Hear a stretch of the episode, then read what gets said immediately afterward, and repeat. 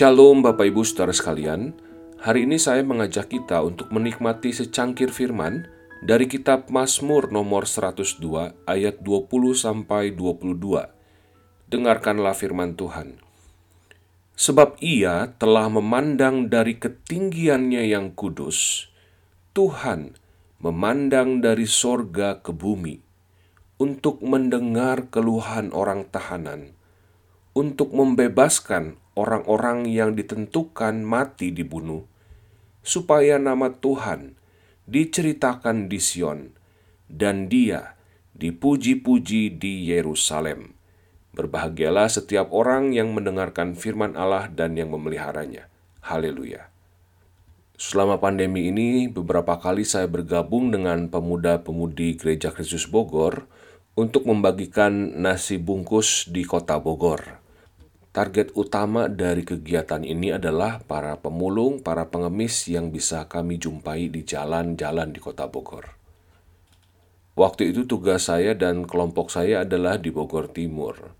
Saya kaget waktu saya nyetir lalu mencari pemulung ini, ternyata banyak sekali. Baru jalan lima menit sudah ketemu beberapa. Jalan sedikit lagi, ketemu lagi. Jalan sedikit lagi, ketemu lagi. Sehingga nggak susah untuk menemukan pemulung dan tidak lama bagi kami untuk menyelesaikan tugas kami di kelompok kami untuk membagikan nasi bungkus ini kepada para pemulung. Nah, kalau saya lagi menyetir bukan untuk membagi-bagikan nasi bungkus ini, tetapi lagi nyetir aja dari tujuan A ke tujuan B di Kota Bogor, pemulung-pemulung ini tidak terlihat oleh saya. Seolah-olah mereka itu invisible. Mereka seolah nggak kelihatan. Dan memang kelompok pemulung ini memang sering kali menjadi kelompok yang nggak kelihatan.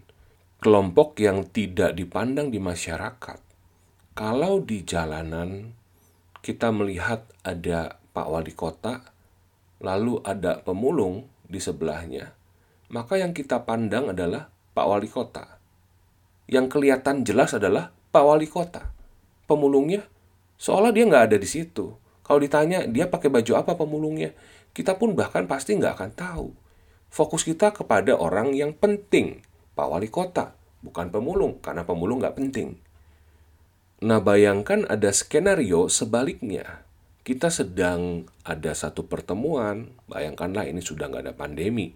Ada satu kerumunan besar warga Bogor, lalu di situ ada Pak Wali Kota. Lalu Pak Wali Kota, di tengah semua kerumunan itu, Pak Wali Kota memandang kita, menatap mata kita. Kira-kira apa yang akan kita rasakan? Setidaknya pasti kita merasa dianggap. Ini orang nomor satu di kota Bogor.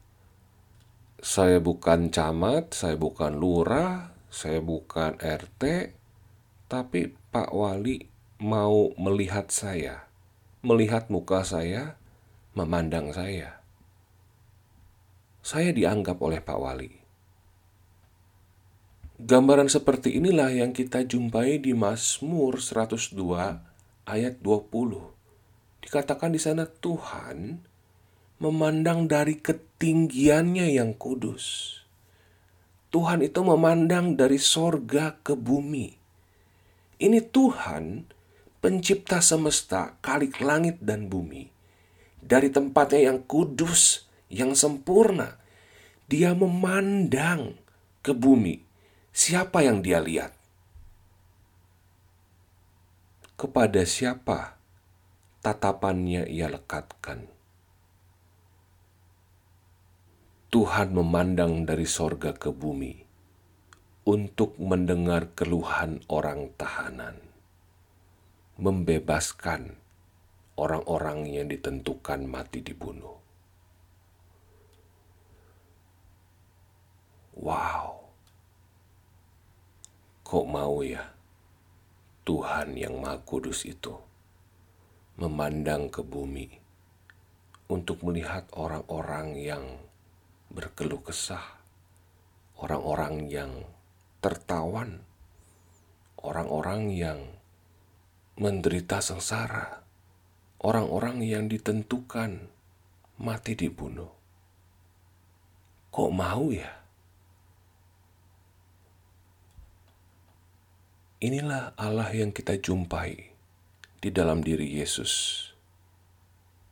Kita memang tidak akan pernah bisa memahami kenapa Tuhan mau menganggap kita sedemikian penting, padahal kita sama sekali tidak layak.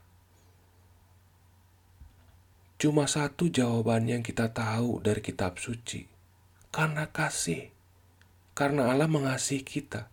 Tapi kalau kita tanya lebih jauh lagi, kenapa Tuhan mengasihi kita?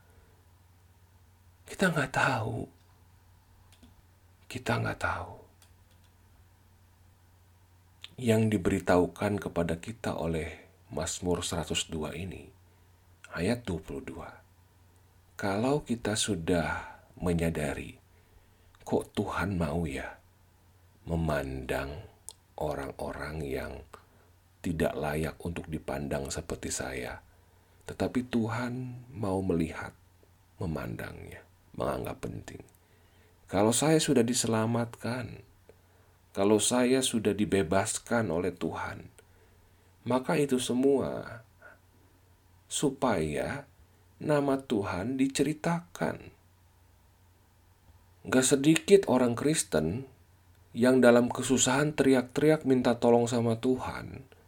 Ketika sudah ditolong sama Tuhan, ya sudah selesai.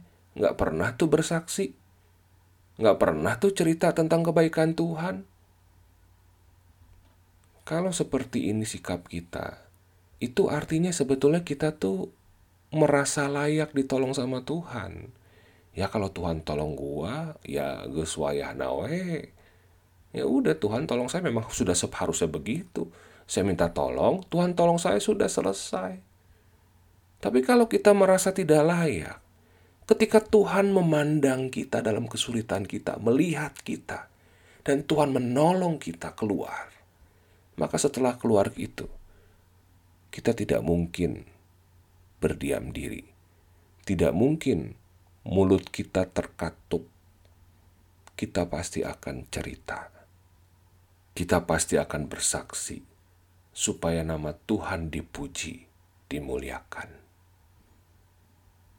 Beban apa yang sedang menindih hidup kita saat ini?